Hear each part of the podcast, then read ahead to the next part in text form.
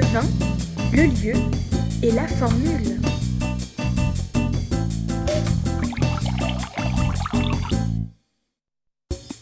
Bienvenue sur Radio Campus Paris 93.9 pour la deuxième d'une toute nouvelle émission culturelle, Le vin, le lieu et la formule. Émission dans laquelle on débat avec nos chroniqueurs de films, de livres et pièces de théâtre. Ce soir, on parle de cinéma. Et tout d'abord, nous remercions chaleureusement l'association L'œil à l'écoute, sans laquelle nous ne pourrions faire cette émission.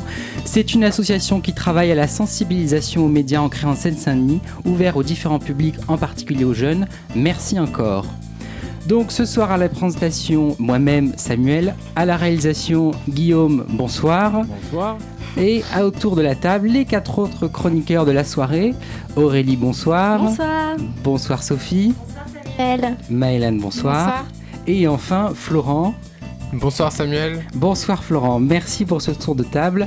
Ah et euh, j'oubliais, ce soir, euh, tiens, qu'est-ce qu'on déguste euh, Sophie ce soir? On déguste un coteau du Léon, un vin blanc. Parfait, ah très bon choix, euh, le vin blanc. Le Beauvaisis toujours Sophie. Donc comme je le disais, programme cinématographique avec deux premiers films. On parle tout d'abord de Scheherazade de Jean-Bernard Marlin et dans un second temps du Poulain de Mathieu Sapin. C'est le programme de l'heure qu'on va passer ensemble. Bienvenue sur Radio Campus Paris.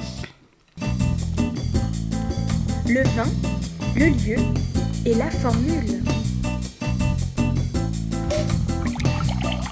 Donc, on commence avec Scheherazade, sorti le 5 septembre 2018. Vous pouvez donc encore aller le voir en salle. Film réalisé par Jean-Bernard Marlin, comme je l'ai déjà dit. Donc, euh, c'est un premier film. Il s'est fait remarquer au dernier festival de Cannes à la semaine de la critique. Il a par ailleurs reçu le prix Jean Vigo du long métrage. Et il s'est notamment fait remarquer parce que Marlin a fait le choix de tourner avec de jeunes acteurs non professionnels qu'on peut citer. Dylan Robert dans le rôle de Zachary, jeune délinquant qui sort de prison au début du film. Kenza Fortas dans celui de Scheherazade prostituée, et enfin Eddie Razougli dans celui de Riyad, le meilleur ami de Zachary.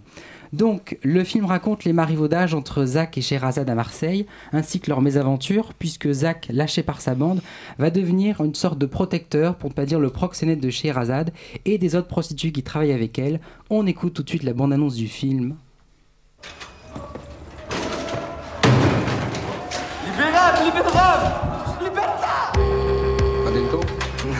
Comment ça, bientôt On va au foyer. Allez, viens. Alors, le mec a fait 4 ans Tiens quoi Alors, moi, c'est ça. Ah, c'est pour toi ça, fragile. Arrête, c'est une grosse cougar, elle. hein. Cadeau Elle, elle, ma elle, elle. Attends, mais je crois que je la connais, elle. Tu t'appelles Shirazade ou pas? Ouais, je m'appelle Je te rappelle pas? Pourquoi les éducateurs, ils ont écrit que t'étais carrément parti pendant une journée? Si on t'éloigne pas, on va retomber dans les mêmes difficultés. Ouais, en fait, t'es comme les autres, je respecte pas les femmes. Ouh là là, tu essaies de me la faire à l'envers ou quoi? À 50 l'amour et 30 la pipe. Tu es avec moi, s'il te plaît? Tu es devenu fort ou quoi? J'ai jamais fait ça, moi. 250 ou rien Y'a pas de monnaie, les gars. Vas-y, ne touche pas comme ça, tu as touché plein de garçons. J'ai cru que tu rentrais en prison, tu allais comprendre un peu. Mon frère, tu es sorti que dalle, encore plus con qu'avant. Ce terrain Maintenant, c'est à nous Quand tu vas mourir, dis la vérité. Tu te délires ou quoi Ah ben ça va, ça me dire ça te fait rien si j'y vais. Tu viens chez moi, tu fais le bordel pour une pute, gros. Qu'est-ce que tu es devenu fou, quoi, ça C'est qui dans tout ça Tu vas témoigner contre tes amis Tu vas pas faire ça quand même, Zach, on n'est pas de balance, nous.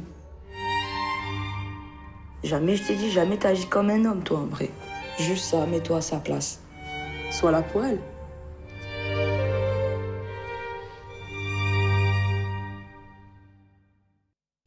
Donc, comme vous avez pu entendre dans cette bande-annonce, on est dans un film social, un film sur la banlieue, entre guillemets, pour être plus précis, qui est presque un genre en soi dans le cinéma français. On peut citer Bande de filles de Céline Sciamma ou encore Divine de Ouda Benyamina. Mais en même temps, particularité de ce film, il y a tout de même une belle et touchante histoire d'amour qui émerge de ce misérabilisme social dans lequel sont les personnages. Ainsi, on a un mélange entre à la fois euh, un fort réalisme et en même temps une œuvre de fiction euh, assez forte. Aurélie, ton opinion sur euh, ce mi-chemin entre réalisme et fiction? Alors oui, effectivement, il y a c'est-à-dire que c'est un film assez protéiforme. Il y a une confusion des genres entre documentaire et fiction. Documentaire déjà par son, réalisme, par la spontanéité, le naturel des dialogues et du jeu d'acteur. Donc c'est-à-dire qu'il parle avec euh, des mots d'argot, des expressions euh, typique de la jeunesse marseillaise. Et le réalisateur disait lui-même dans une interview vouloir, je cite, être au plus près de la vérité. Donc de même, l'esthétique du film peut faire penser à des images documentaires que l'on filme sur l'épaule. Ce n'est pas un film, bien sûr, techniquement parfait, en effet, il y a des, petites imperfections, mais qui donnent justement cette teinte réaliste au film. Donc c'est un, réalisme qui cherche aussi à s'ancrer, comme tu le disais Samuel dans, ta petite introduction, qui cherche à s'ancrer dans l'histoire sociale, dans un contexte historique, avec l'insertion au début euh, d'images d'archives documentaires sur euh, les populations qui arrivent d'Afrique au port de Marseille au XXe siècle. Et le film est lui-même euh, inspiré d'un fait divers réel. Et finalement, ce qui est intéressant, en fait, dans, ce film, c'est bien évidemment le film en lui-même, mais aussi toute l'histoire autour du film, toutes les anecdotes, puisque le, réalisateur a fait par exemple du casting sauvage dans Marseille pour trouver de, futurs acteurs complètement inexpérimentés et ainsi leur faire jouer leur propre quotidien en quelque sorte. Euh, donc par exemple, euh, petite anecdote, Dylan Robert qui joue le personnage principal de Zachary venait de sortir de prison avant de tourner le film, comme tu l'as indiqué Samuel, et le film a été tourné dans sa prison euh, avec ses anciens surveillants. Donc c'est assez, euh, assez fou. Un peu comme le lycée finalement, Aurélie. On y revient toujours. Et donc euh, ce n'est pas finalement que l'histoire des, des, personnages fictifs, mais c'est aussi, c'est aussi excusez-moi, l'histoire de, de, leur vie, de ces jeunes qui se racontent. C'est l'histoire d'une vie en déroulement, capturée à l'état brut, sans phare, dans, dans sa pure vérité en quelque sorte. Moi, je trouve au contraire que le, le, réalisme du film, ça le dessert et que le fait d'avoir choisi des acteurs non professionnels, ça dessert le film in fine parce que je trouve qu'il il manque quand même d'incarnation ces, euh, ces acteurs. Je suis pas d'accord du tout. Ah. Moi j'ai trouvé ça. J'ai trouvé très très bon. Oui oui moi aussi. Euh, je l'ai trouvé très très bon. moi j'ai beaucoup aimé la musique personnellement. Merci Florent. Merci Florent pour cette intervention. Laisse, parler Sophie. Merci. Donc euh, oui, euh, moi je voulais rebondir sur cette histoire de entre réalisme et fiction, etc. moi je suis d'accord avec tout ce qui vient d'être dit, avec tout ce qu'Aurélie vient de dire. La musique est sympa. avec évidemment ce que Florent vient de dire. évidemment, ça révolutionne la pensée du cinéma. Enfin bon, bref, le caractère fictionnel du film est bel et bien visible selon moi.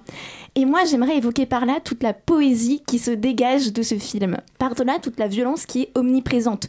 Euh, la violence, elle est là et elle est malheureusement très réelle. À certains moments, on a envie de vomir. Euh, moi, je pense à la scène où Zach se fait passer à tabac par ses camarades de prison ou lorsqu'il a pour but d'aller tuer son copain qui a violé Sherazade. Euh, la violence, elle est là. Il n'empêche que moi, j'ai retenu une autre image.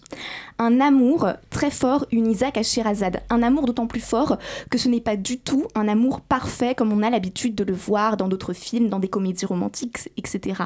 Il transcende la violence, il transcende cette ambiance délétère. Et c'est pour cela, selon moi, qu'il est euh, très très touchant. Euh, moi, je pense au moment notamment à la scène où Zach vient de s'installer chez Sherazade. Ils sont tous les deux dans le lit. Et euh, Sherazade suce son pouce, il lui demande de laisser le, la petite veilleuse en forme de lapin lumineux entre deux. Ils créent leur propre microcosme pour s'extraire de ce monde au sein duquel ils n'ont pas leur place. Et justement, cette infantilisation, selon moi, elle vise à montrer que voilà, ils sont là malgré eux, qu'ils ne sont absolument pas responsables. Euh, tout ça pour dire que toutes ces scènes dégagent une incroyable douceur, car elles sont en contraste avec euh, l'ambiance, avec le reste du film très très violent. Euh, moi, je pense à la scène où ils sont tous les deux sur la moto, à la dernière scène où, où elle lui apporte un gâteau en prison. serait d'ailleurs une vision euh, la réalité, ne le sait pas. Et enfin bref, moi, euh, donc selon moi, la scène la plus qui illustrerait cela, euh, voilà, le plus cette idée, c'est la scène où trois hommes viennent voir Sherazade. Et donc justement en tant que en tant que prostituée, Zach il accompagne Sherazade, il la protège, et c'est finalement plus cette douceur, plus cet amour, plus cette plus cette poésie qu'on retient que justement la violence. Et pour, alors juste pour terminer, ouais voilà, juste pour terminer, j'aimerais juste évoquer bah, certains plans qui donnent une impression de flou au film.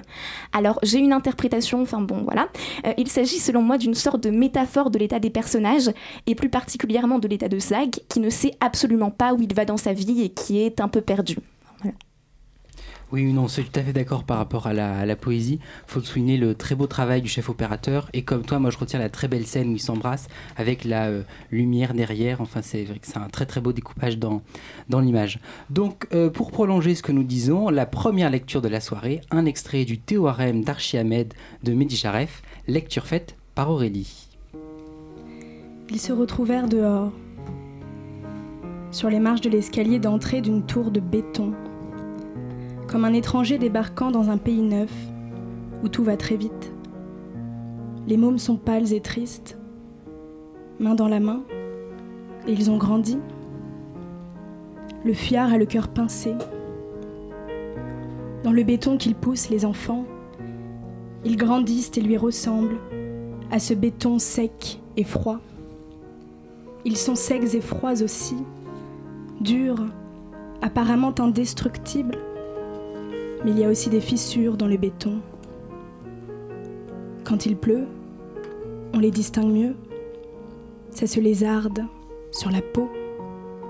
Qu'est-ce qu'il y a comme fissure dans le béton? Ça s'élargit avec le temps.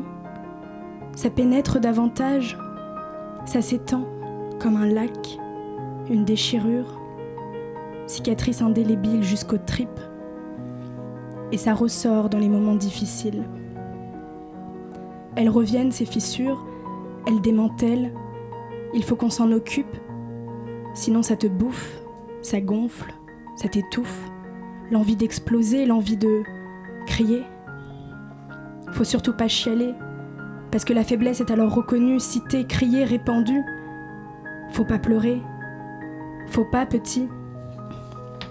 Emmagasiner, encore et toujours, en attendant avec l'espoir peut-être de se réconcilier avec soi-même et avec la vie. Sinon, c'est l'explosion, ça se réveille comme un volcan qui a longtemps ruminé sa vengeance contre tout ce qui lui a été bourré dans la gueule. De bonne, elle est devenue mauvaise, dévastatrice, et c'est la violence, le refus, le refus de se laisser étouffer, contre la récupération de soi, contre l'autodestruction, le silence, c'est la violence qui prend le dessus et on devient irrécupérable. On ne se remet pas du béton. Il est partout présent, pesant dans les gestes, dans la voix, dans le langage, jusqu'au fond des yeux, jusqu'au bout des ongles. Il suit partout comme une ombre. Ça a une odeur aussi, le béton, celle qui dort au fond de la gorge. Pour l'enlever, cette odeur, Walou. Tout a été essayé, toutes les bières, toutes les drogues. Ça chante pas le béton. Ça hurle au désespoir comme les loups dans la forêt, les pattes dans la neige, et qui n'ont même plus la force de creuser un trou pour y mourir. Ils attendent comme des cons, voir si quelqu'un viendrait pas leur donner un coup de main. Ils attendent comme les mômes du béton. Ils font peur. On s'écarte de leur territoire. Quand on veut s'occuper d'eux, c'est pour mieux les détruire proprement, pour les séparer. En horde, ils attaquent, ils dérangent.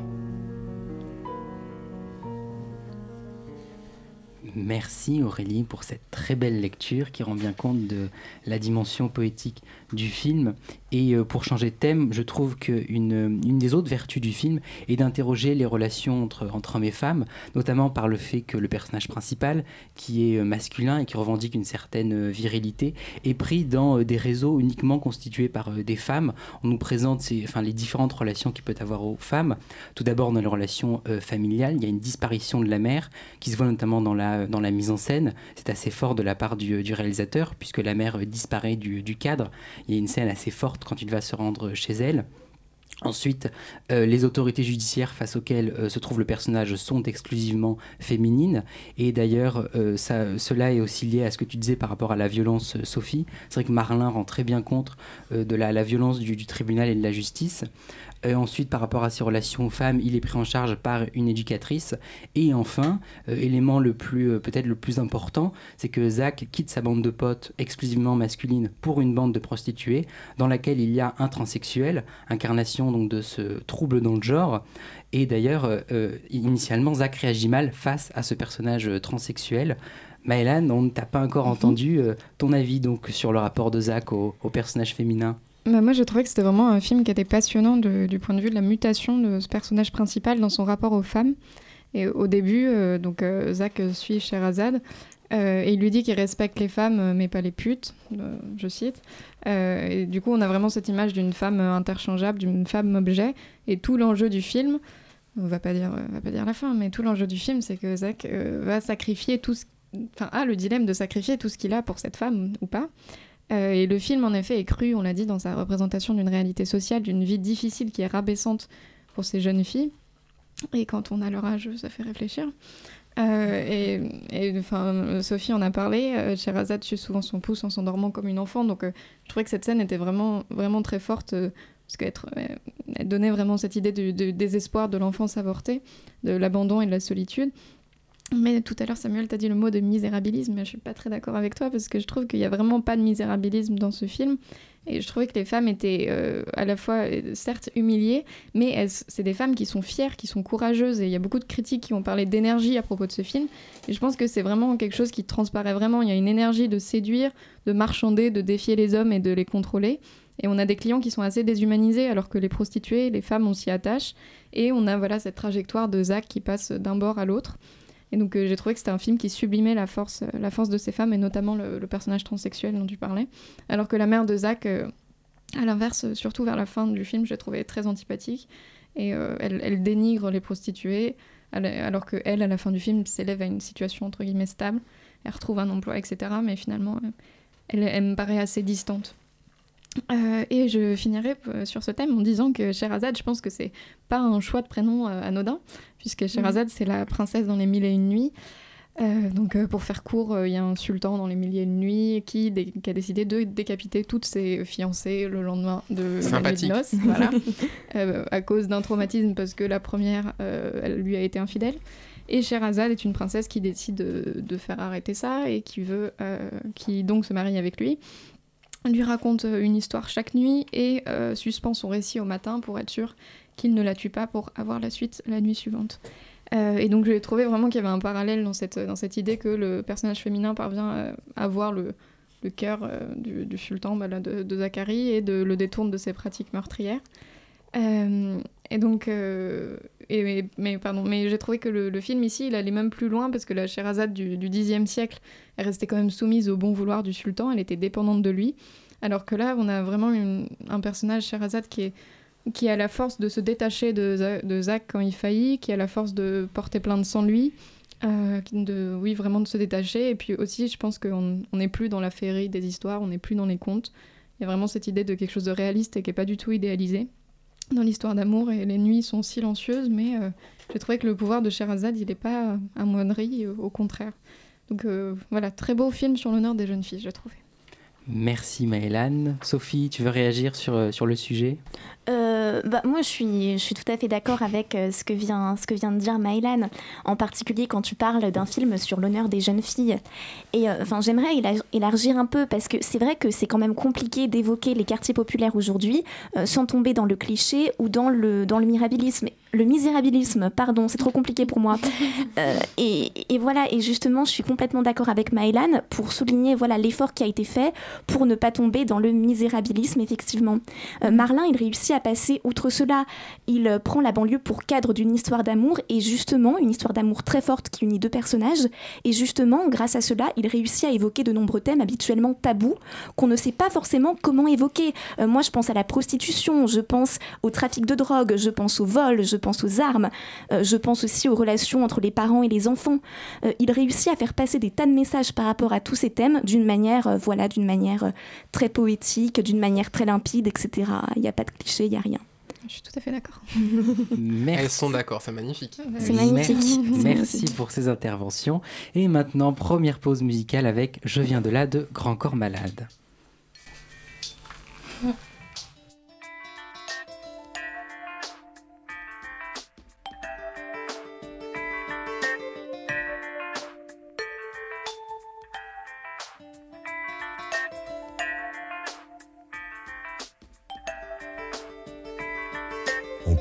Dire qu'on choisit son lieu de naissance, ce que vont découvrir petit à petit les cinq sens. un jour, mes parents ont posé leurs valises, alors voilà, ce sont ces trottoirs qu'ont vu mes premiers pas. Je viens de là où les mecs traînent en bande pour tromper l'ennui. Je viens de là où en bas ça joue au foot au milieu de la nuit. Je viens de là où on fait attention à la marque de ces textiles. Et même si on les achète au marché, on plaisante pas avec le style. Je viens de là où le langage est en permanente évolution. Verlan, rebeu, argot, gros processus de création. Chez nous, les chercheurs, les linguistes viennent prendre des rendez-vous. On n'a pas tout le temps le même dictionnaire, mais on a plus de mots que vous.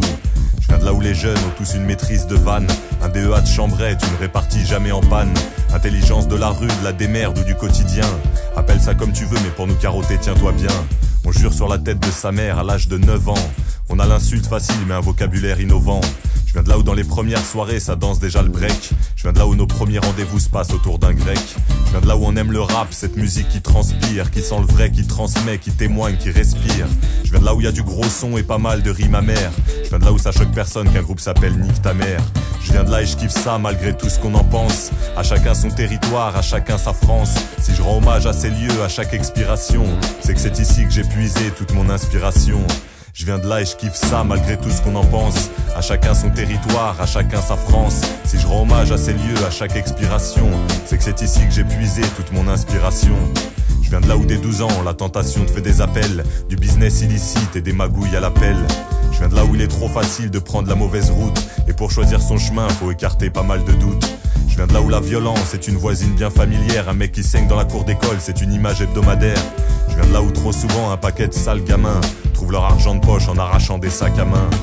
Je viens de là où on devient sportif, artiste, chanteur, mais aussi avocat, fonctionnaire ou cadre supérieur. Surtout te trompe pas, j'ai encore plein de métiers sur ma liste. Évite les idées toutes faites et les clichés de journalistes. Je viens de là où on échange, je viens de là où on se mélange. Moi c'est l'absence de bruit et d'odeur qui me dérange. Je viens de là où l'arc-en-ciel n'a pas six couleurs mais 18. Je viens de là où la France est un pays cosmopolite. Je viens de là où plus qu'ailleurs il existe une vraie énergie. Je ressens vraiment ce truc-là, c'est pas de la démagogie. On n'a pas le monopole du mérite ni le monopole de l'envie. Mais de là où je viens, c'est certain, c'est une bonne école de la vie. Je viens de là où on est un peu méfiant et trop souvent parano. On croit souvent qu'on nous aime pas, mais c'est peut-être pas complètement faux. Il faut voir à la télé comment on parle de là où je viens. Si jamais je connaissais pas, j'y emmènerais même pas mon chien. Je viens de là et je kiffe ça malgré tout ce qu'on en pense. À chacun son territoire, à chacun sa France. Si je rends hommage à ces lieux, à chaque expiration, c'est que c'est ici que j'ai puisé toute mon inspiration. Je viens de là et je kiffe ça malgré tout ce qu'on en pense. À chacun son territoire, à chacun sa France. Si je rends hommage à ces lieux, à chaque expiration, c'est que c'est ici que j'ai puisé toute mon inspiration. Je viens de là où comme partout, quand on dort, on fait des rêves.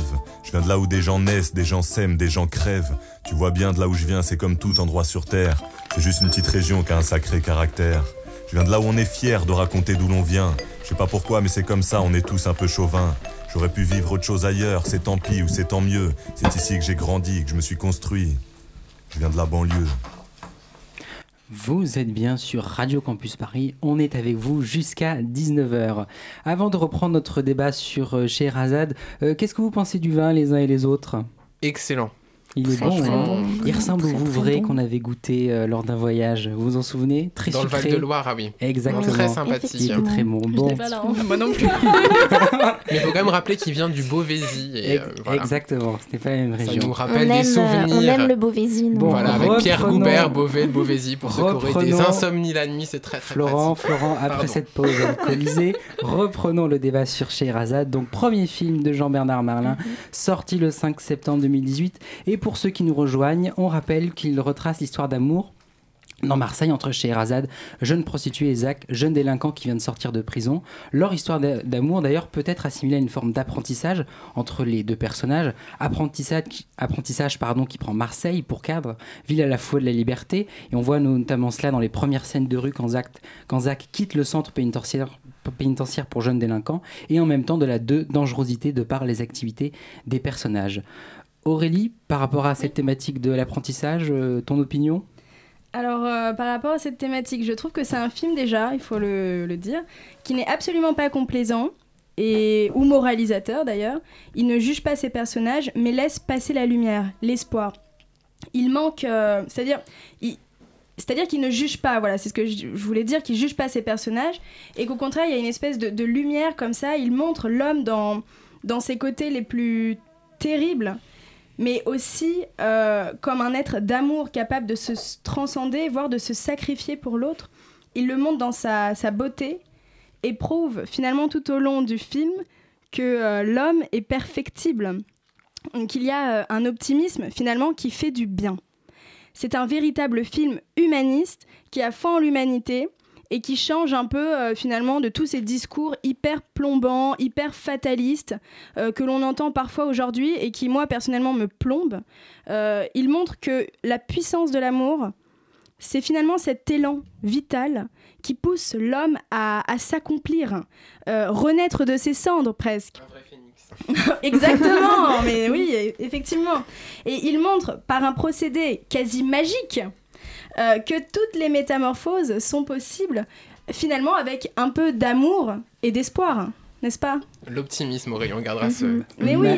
Ma- Maëlan, Ah, à mais toi? moi, je, je- je vois ton regard sceptique, mais moi, je suis tout à fait d'accord parce que je pense que c'est un film euh, sur la transfiguration, et puis j'aurais même dit plutôt une figuration. J'ai l'impression que c'est quelqu'un qui se trouve et qui s'apparaît à lui-même, je dirais même. Euh, et en fait, Zachary, il doit faire des Samuel choix. est pas d'accord. hein. Samuel est très très Ah sceptique.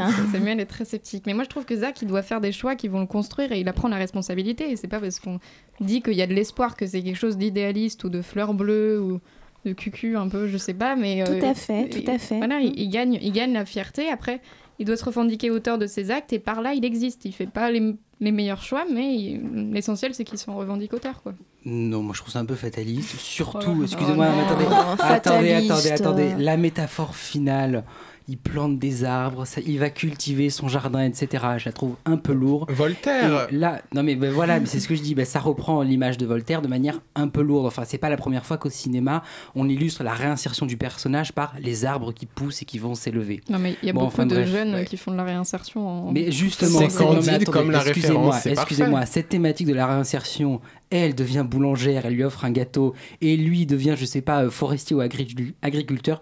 Je trouve que c'est un manque d'audace de la part du réalisateur. Vous avez la fin, plus besoin d'aller voir le film. On remercie Ouais. Samuel. Mais c'est ouais, pas, ouais. Non, mais c'est pas grave, c'est Mais c'est pas bon l'important dans ce film, c'est pas la fin, c'est le processus, Non, c'est sûr, oui, exactement, exactement. C'est l'ensemble. la- laissez parler Aurélie, laissez parler Aurélie. Laissez-moi parler. Euh, non, mais en fait, ce que je voulais dire surtout, c'est que je te trouve un peu dur quand même sur ce point-là. Euh, surtout quand tu parles de fatalisme. Enfin, fatalisme. Enfin, moi, je, je l'ai pas vu hein, personnellement. Je- pour moi, c'est justement un film qui contre la fatalité, qui prouve que, que rien n'est tracé, que les rencontres euh, amicales, amoureuses ont la force de tout changer. D'ailleurs, euh, le film s'appelle Scheherazade, alors qu'il parle avant tout de, de la vie de Zacharie, ce qui peut paraître assez déroutant, surprenant au début. Mais en réalité, ce titre a un véritable sens, puisqu'il annonce le miracle d'une rencontre. Il montre comment sa rencontre avec cette jeune fille, Scheherazade, va le transformer. Finalement, c'est un film sur euh, une rencontre. Et on suit une véritable évolution des personnages qui, parvient, euh, qui parviennent excusez-moi, à s'extirper d'un monde de stagnation, de misère par une insertion professionnelle, certes un peu banale, euh, tu t'évoquais la boulangère, l'agriculteur, mais euh, bien sûr ils ne deviennent pas président de la République ou grand PDG. Non, ça c'est pour la suite. c'est pour la suite, pour la suite. voilà, la suite, Chaque chose en son c'est temps. ça, chez Razad 2. Mais euh, Non, Non, on mais ça- du poulain. Avec un peu moins de poésie quand non, même. mais voilà, non, mais. Bon, non, mais c'est-à-dire que. Il n'y a, il y a pas de storytelling extraordinaire à l'américaine. Mais c'est une fin pleine de douceur qui, sans éclat, euh, sans paillettes, montre avec simplicité que le bonheur d'une vie paisible est accessible à tout le monde finalement. Une vraie guimauve ce film. Et non, un, Ah, un bon tout, gros gâteau à la crème que Zach mange à la fin. Bon, merci Aurélie pour cette intervention. Merci. On conclut ce débat sur Sherazade avec une deuxième lecture en rapport avec le film. Lecture faite par Maëlan, un extrait des Mille et une Nuits. Le sultan des Indes ne pouvait s'empêcher d'admirer la mémoire prodigieuse de la sultane, son épouse, qui ne s'épuisait point et qui lui fournissait toutes les nuits de nouveaux divertissements, partant d'histoires différentes. Mille et une nuits s'étaient écoulées dans ces innocents amusements. Ils avaient même beaucoup aidé à diminuer les préventions fâcheuses du sultan contre la fidélité des femmes. Son esprit était adouci. Il était donc il était convaincu du mérite et de la grande sagesse de Sherazade.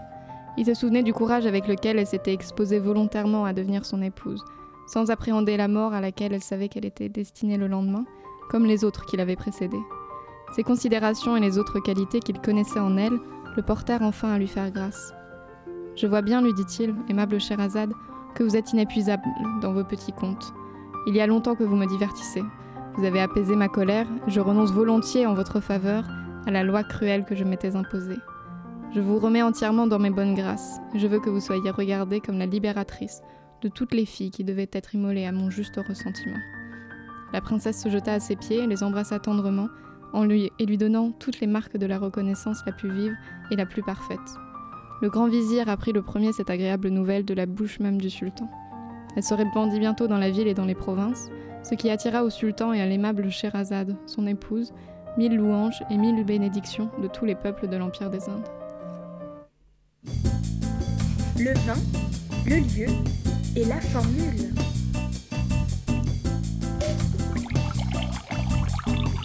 Merci beaucoup Mélane pour cette lecture. Vous êtes bien sur Radio Campus Paris jusqu'à 19h. On parlait à l'instant de Sherazade. Passons désormais au deuxième film de notre soirée, Le Poulain, réalisé On par change de Mathieu. style. Exactement. Ou alors Florent là, oui. est heureux. Attendez, réalisé par Mathieu Sapin, auteur de BD et connu pour ses émissions de TV sur Arte avec Gérard Depardieu. Aucun lien avec euh, le ministre, l'ancien ministre de l'économie de François Et Hollande. pourtant. Et pourtant, d'ailleurs, ce qui est très drôle parce que le scénario est signé par Nicolas Debré. Mais là, encore une fois, aucun lien avec le rédacteur de notre Constitution. Donc, comme je le disais, le, le Il va film- tout chercher. Exactement. Le- Non, mais c'est quand même marrant. Non, c'est assez cocasse. Bon, bref. Le film est sorti le 19 septembre. Il est encore visible en salle. Beau casting. Alexandra Lamy et Finnegan Oldfield dans les rôles principaux. Lamy que vous connaissez pas pour euh, sa série télé avec euh, Jean Dujardin. Finnegan Oldfield qui s'est fait connaître dernièrement pour notamment Marvin la belle éducation d'Anne Fontaine. Donc le film de Sapin le Poulain se veut une, satire de notre monde politique puisqu'il retrace la fulgurante ascension d'un jeune dans les coulisses des partis politiques, le film prenant pour cadre les primaires de 2016 et l'élection présidentielle de 2017, un extrait de la bande-annonce pour vous en donner un goût. Arnaud, la France, ça t'intéresse? La France? C'est sérieux la politique. Je le prends pas pour toi, mais c'est juste comme tu sais rien faire. Bah, je parle quatre langues quand même. Oui, mais Catherine, elle fait sa campagne en France. Et en français, du coup. Mais je parle français aussi. Tiens, aide-moi. Je veux pas de palmiers sur les photos de Pascal. Donc quoi, faut les couper? Non, on va plutôt baisser les stores. Vous êtes le nouveau stagiaire? Non, je suis son nouvel assistant. Agnès Mais qu'est-ce que tu foutais La nana, elle a eu un Mais me raconte pas ta vie, je m'en fous Espèce de cocole J'aime pas trop quand on m'appelle Gogol. Dans la bouche, c'est affectueux. Oh, j'ai fermé la porte. Ouais, Ça va, j'en ai vu d'autres des zigounettes, hein. C'est ça qu'il nous faut pour demain. Tu mérites une récompense. Tu m'attends dans la chambre, je reviens. La politique, c'est un milieu bourré de phéromones. On avait dit du papier écolo, non? Et tout blanc et tout lisse. Justement, on a réussi à éliminer le côté gris dégueu du papier biodégradable classique. Pour les gens, biodégradable, c'est forcément gris et dégueu. Là, on perd tout l'impact. Bah, je vais pas le teindre en gris quand même, non? Euh, pourquoi pas? J'en sais rien, moi, Salim, gère-moi ça. Et la France, elle attend que ça. D'y aller, de la prendre comme ça, de lui mettre son tarif, tu vois, comme un homme. Donc, vous avez un rapport quand même très libidinal à votre pays. hein. Catherine, on avait parlé d'une petite déambulation dans la ville pour aller à la rencontre des gens. Les gens. Les électeurs Ah oui. Voilà, comme vous venez, comme vous venez de l'entendre dans la bande-annonce, un film qui cherche à dénoncer l'hypocrisie et la, la superficialité de notre monde politique. J'ai oublié de citer le merveilleux Philippe Catherine, qui pour le coup est très drôle dans, dans le film. Donc, comme je le disais, l'hypocrisie de notre monde politique, elle se perçoit notamment dans les trahisons entre les différents personnages. On peut citer celle du, euh, du personnage campé par euh, Alexandra Lamy, qui change en permanence de bord, ainsi euh, que euh, les, les trahisons donc, de son jeune assistant, joué par Finnegan Oldfield, qui tente tant bien, tant bien que mal de la suivre. Maëlan, alors, Mm. est-ce que Sapin a réussi à dénoncer l'hypocrisie de notre merveilleux monde politique? Si Bah, beau. Je pense que ce soir, on va peut-être être un peu sévère avec ce film, mais. euh, bon. T'inquiète pas, Toujours les grands mots, Maëlan. toujours, on doit défendre Non, le film. C'est beau. bon, défendre l'indéfendable. Bon, quelque chose de positif. Oui, il a voulu mettre à nu, on sent euh, des rouages de manipulation, montrer l'envers du décor. Donc, c'est un film sur les coulisses d'une campagne. Donc, euh, il faut montrer toute la superficialité des formules des politiciens. Avec, on a des personnages qui s'improvisent euh, grands orateurs. On, on sent qu'ils essayent de mettre une espèce de vague un peu épique euh, qu'ils veulent simuler, mais ça retombe quand même assez vite. Enfin, par exemple, il y a le, discours donc, euh, de, la politicienne jouée par euh, Alexandra Lamy qui s'appelle Agnès. Donc elle fait un, grand discours sur la persévérance, mais c'est un discours qui a déjà été pompé à un autre député, qui lui-même l'a pris d'un slogan McDo. Voilà. Venez comme vous êtes, voyez, on est... McDo nous fait tous nos slogans, c'est magnifique. Super. On n'a rien à inventer, on reprend tout. et, euh, et on a aussi une dimension, donc on, on sent qu'il y a une satire de la surexposition médiatique, de euh, le, le jeu tout le temps, euh, la perméabilité entre les sphères politiques et journalistiques, donc il faut surveiller tout ce qu'on dit, etc. Donc ça, ça me semble assez fidèle. Mais j'ai quand même eu l'impression que le réalisateur faisait ça quand même un peu avec des gros sabots et qu'on a une vision assez caricaturale de la politique. Ah, on les À entend, les peine, sabots, à hein, peine. euh, À peine, oui, voilà. Mais par exemple, Tout en douceur. tout en douceur, oui, avec grande subtilité. Par exemple, il y a un dialogue entre Agnès euh, et Arnaud, donc l'assistant, où Agnès lui dit comme ça, de but en blanc, qu'elle n'a pas peur euh, de la montée de l'extrême droite parce que ça sert à espérer gagner des places au gouvernement pour son candidat. Donc je- pense que c'est peut-être pas forcément quelque chose de faux et c'est assez triste, mais enfin dans la vraie vie, mais c'est très maladroit annoncé comme ça, j'ai trouvé, annoncé de but en blanc sur un mode de désillusion assez froide et sans, sans grande subtilité. Oui, c'est sûr que c'est pas ça qui va nous booster le Poitou-Charentes, mais d'accord, mais bon, faut peut-être passer au-delà de ces considérations. Euh, oui, mais enfin, ça, enfin, ça, ça refroidit un peu, quoi, je trouve. Et puis, on, on a l'impression que le film essaye d'être, de balancer un peu, d'être provocateur et tout, mais avec des choses que j'ai trouvé un petit peu des lieux communs, un peu galvaudés. Enfin, la politique, euh, tout le monde est pourri, voilà, ou des trucs même improbables, parce que l'assistant, déjà, on sait pas trop comment il est arrivé là. Enfin, c'est un peu c'est un peu improbable déjà ça, et puis il donne des idées dans les, dans les réunions et tout ça, il donne des idées, et puis euh, son idée ressort dans le discours de la candidate, et il s'étonne, oh, c'était mon idée et tout. Donc, enfin, moi j'ai trouvé ça un petit peu, un petit peu irréaliste, même. Un petit peu niais peut-être. Un petit peu, oui, un petit peu niais aussi, ouais, on peut dire ça, je pense. Et si Alexandra Lamy, par contre, est très bonne, j'ai trouvé, elle joue très bien, mais je trouve que son cynisme perd en efficacité parce que on est toujours sur le cliché. Euh, voilà, elle est très très méchante, euh, elle, envoie, elle envoie balader tout le monde, Mhm. machin. Et je trouvais que c'était assez, assez cliché et parfois assez incohérent. Et notamment aussi, il y a une opposition, un peu une opposition des contraires, parce que donc on a cette femme euh, qui est un peu arrogante, euh, voilà, qui vit dans un monde de corruption, etc. Et puis il y a Arnaud euh, qui veut aller monter une ONG pour les Inuits euh, au Canada. Et euh, enfin, je sais pas, ils font passer ça pour quelque chose de ridicule. Les Inuits. Les Inuits, oui, Inuits. Bah oui, c'est plutôt intéressant. Quoi. Oui, Je bah oui, dans un monde qui veut sauver l'environnement, c'est vrai Mais bien sûr, mais ils font passer ça pour quelque chose de ridicule alors qu'en soi c'est un projet louable, je trouve, mais c'est c'est vraiment caricaturé. Ça fait, euh, enfin, je sais pas, il va aller construire des igloos. Enfin, c'est c'est un peu l'image qui est donnée. Non, mais enfin, alors Non, que c'est c'est vrai. c'est censé être une bonne idée. Donc euh, voilà, je trouvais qu'il y avait un flottement dans l'intrigue et on perd les, les repères moraux et la satire même parce que finalement à la fin. euh, je vais un petit peu, euh, voilà, je Oh, dis un petit peu à la spoiler, fin, hein. voilà, mais en gros, euh, Bah, comme c'est si personne n'allait le voir, Samuel. Moi, je trouve qu'il est pas si mal. Et je sais pas combien d'entrées il a fait pour l'instant. On espère que ça va marcher quand même. Non, on Ah, espère quand pas. même, hein. Non, on espère pas. non. Mais moi, je suis désolé, mais pour prendre la suite de Maëlan, quand même, je trouve que Florent, certes, on a un flottement dans l'intrigue. C'est sûr qu'on a, on a un vrai flottement, mais est-ce que cette critique est- est-elle aussi incroyable? Est-ce qu'on est vraiment dans l'irréel? Est-ce que justement, par la critique, il montrerait pas, d'une manière certes un petit peu appuyée, mais tout de même assez fidèlement, des erreurs. Euh, Par exemple... euh, tout le maillage politique apparaît absolument désuni sur le plan médiatique, mais interconnecté à l'intérieur, et c'est pas si éloigné Oui, de mais- notre monde politique. Je veux dire, il y a quand a- même des critiques à tout un jeu psychologique euh, avec une tendance constante à l'hypocrisie, à la paranoïa, à la peur de l'autre, à l'attaque pour mieux régner, qui, qui ressemble un tout petit peu au monde politique tel que nous le vivons. Mais bien sûr, mais ça n'empêche pas d'avoir des personnages qui ont un peu plus de profondeur que ça, je Oui. trouve. Et par exemple, par exemple, Non, ça m'a fait penser au roman Belle Amie de Maupassant, qui, enfin bon, c'est une autre époque, mais c'est pareil, c'est une ascension politique et sociale euh, d'un homme, voilà, et qui va utiliser les gens, etc. Mais au moins le, euh, le personnage de Belle Amie, il est intrigant par son Mais intelligence, son audace. Et là, le personnage d'Arnaud, il est un peu plat. Enfin, je Mais suis si, désolée, il y a une mais évolution.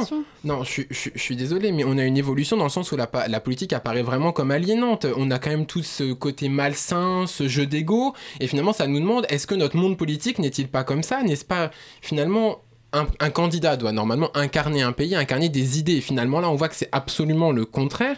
Et finalement, est-ce que penser que la politique est là pour représenter des gens, est-ce que c'est pas une utopie? Et c'est cette question qu'il faut mettre en avant dans le film. C'est finalement tout notre jeu politique qui se veut quand même dans le film, je trouve, plus centriste.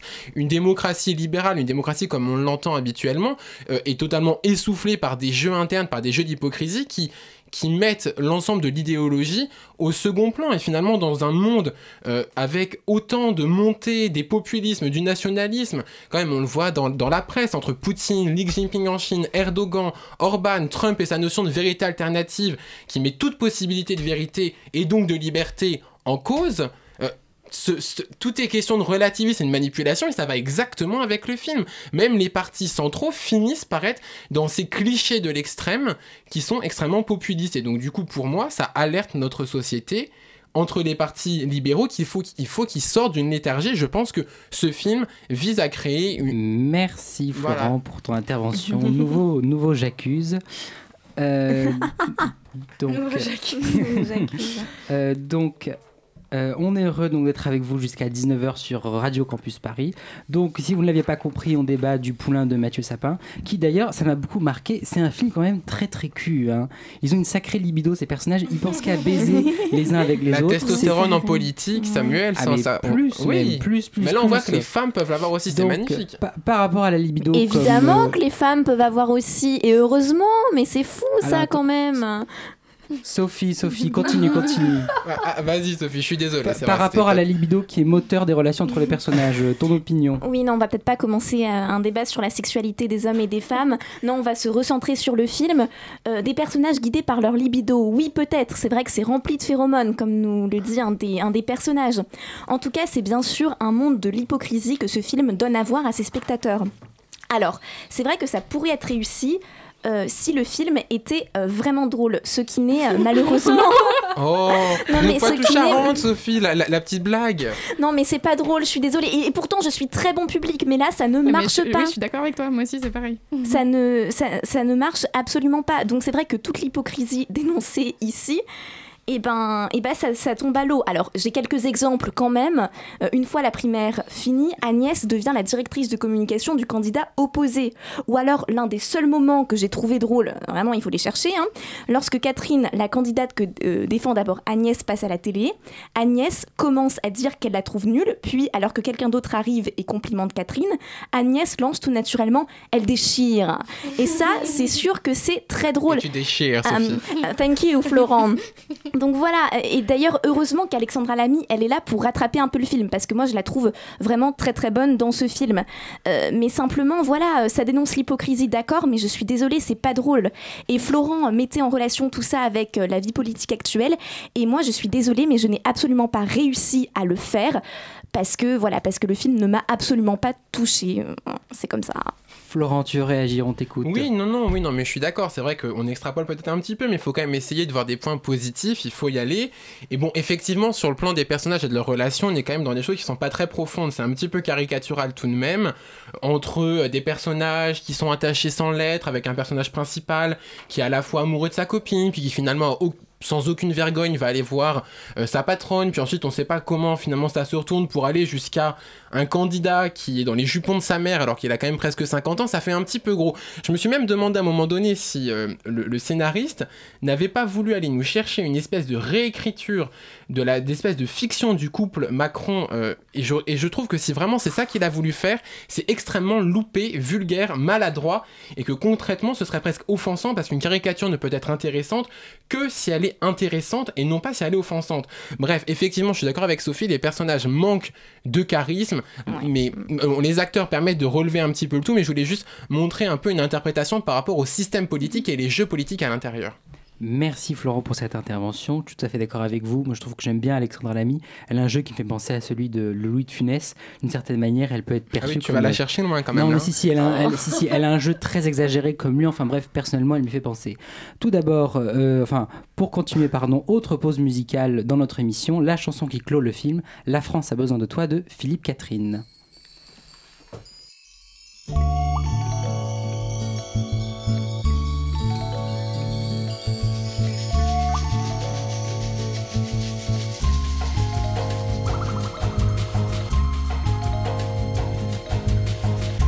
Bientôt vous rappeler quand j'en aurai fini avec ça. Je ne vais pas vous oublier, ça, ça ne risque pas. Je reviendrai vers toi. Je reviendrai vers toi, que tu l'attendes ou pas. Oui, j'ai le nez dans des dossiers qui vont bientôt se refermer. Je sais qu'un autre sourira, ce sera sûrement toi. Je reviendrai vers toi. Je reviendrai vers toi, que tu l'attendes ou pas. La France a besoin de moi comme elle a besoin de toi. La France a besoin un peu moins de toi.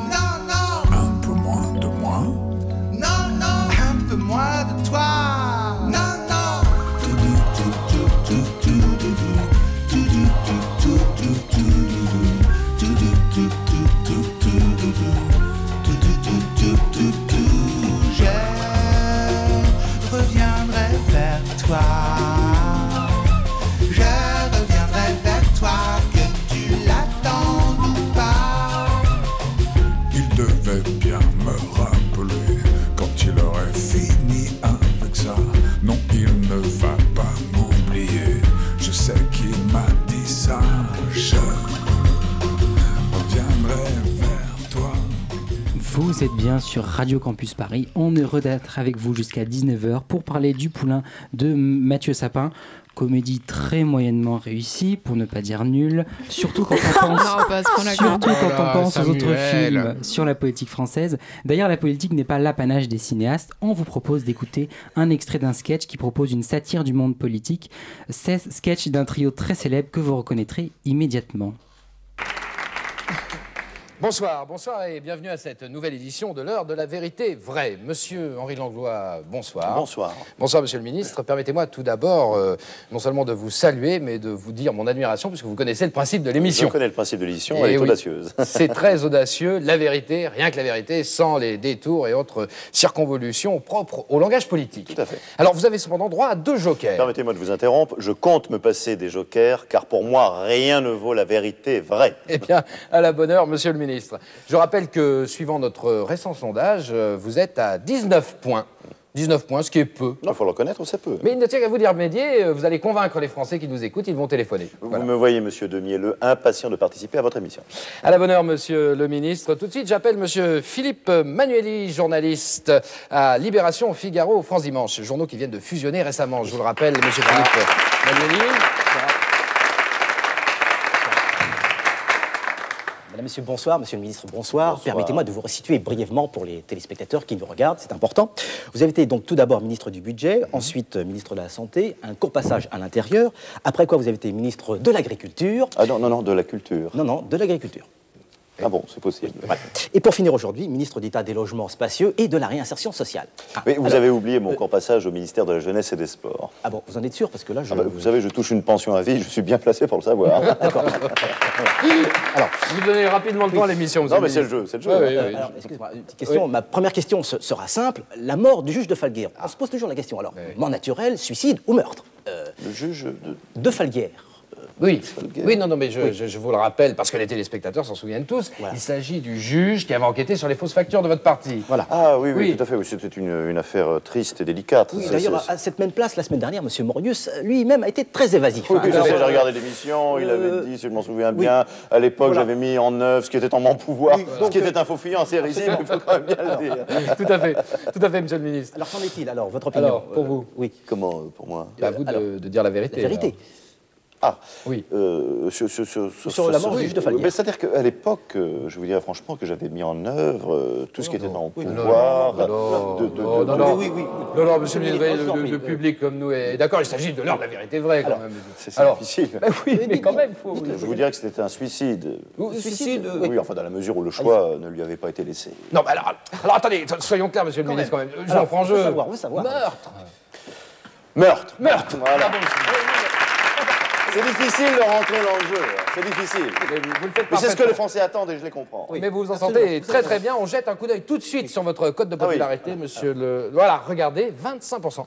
6% de mieux qu'en début d'émission. C'est- vous m'envoyez ravi. On, continue, on continue. Oui, continue. excusez-moi, une petite- Alors, finalement, alors, vous étiez quand même au courant de ce Non, meurtre j'- ou- j'étais au courant. Mais franchement, et ça c'est la vérité vraie, à l'époque, mon ministère ne dépendait pas de, de cette sinistre affaire, n'est-ce Oui. pas Donc, Alors, alors finalement, euh, responsable quand même. responsable, mais pas coupable. D'accord. Bravo.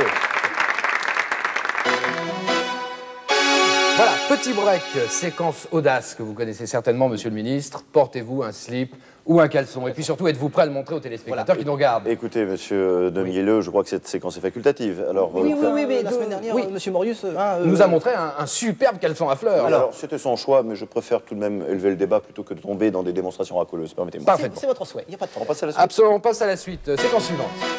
Et vont le débat.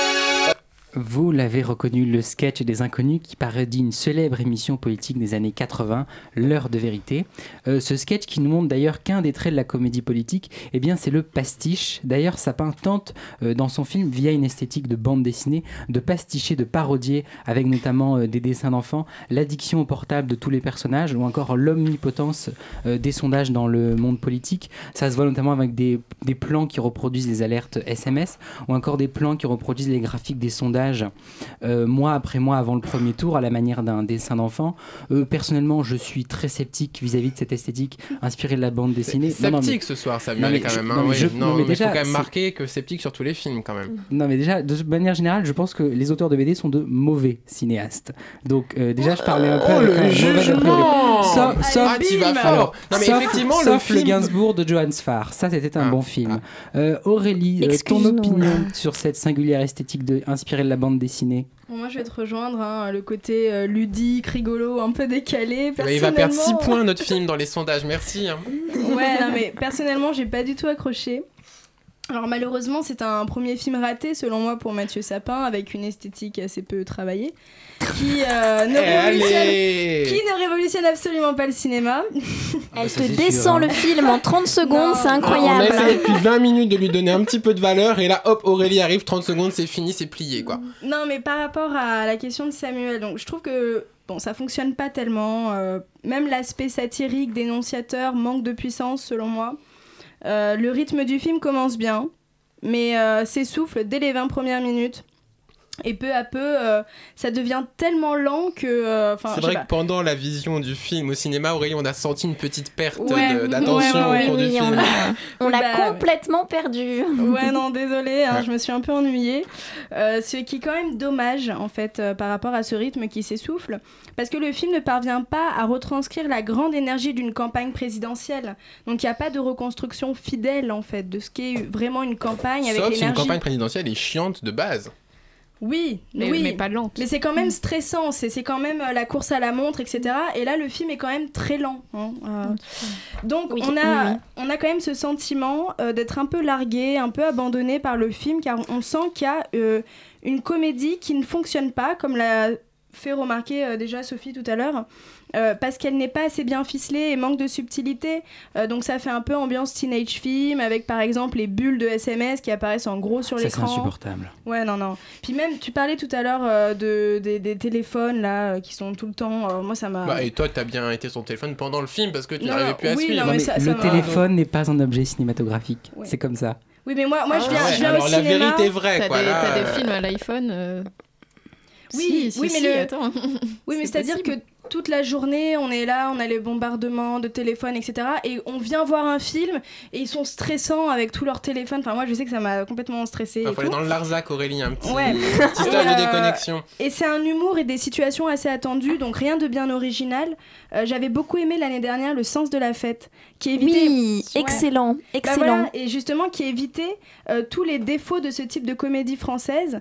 Mais là, avec ce film, bon, je trouve qu'on est quand même en plein dans le cliché, quoi. Oui, je suis d'accord. Alors qu'il existe quand même quelques bons films sur la politique. On peut Mais citer bien sûr, Bertrand mais bien Tavernier sûr, oui, et même La Conquête qui retraçait euh, euh, l'ascension de Nicolas Sarkozy. Il y avait beaucoup plus de rythme. Sophie, je vois que tu veux réagir par rapport à ce thème. Oui, alors moi je voulais réagir sur euh, l'esthétique de bande dessinée, comme tu dis Samuel. Euh, alors moi je serais pas si sévère que, que toi, vraiment.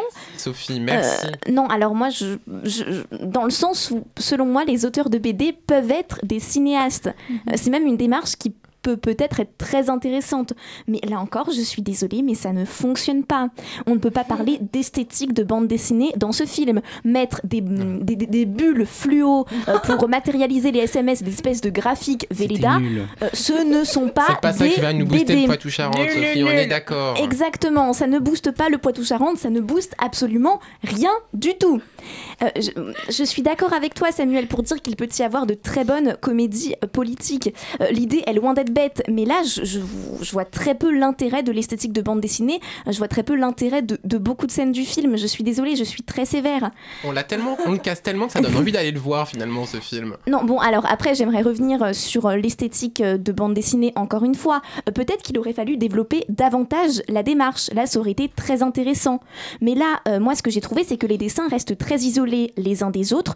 Ils sont donc sans aucun intérêt, enfin sans intérêt particulier. C'est à l'image de l'ensemble du film. Il y a de l'idée.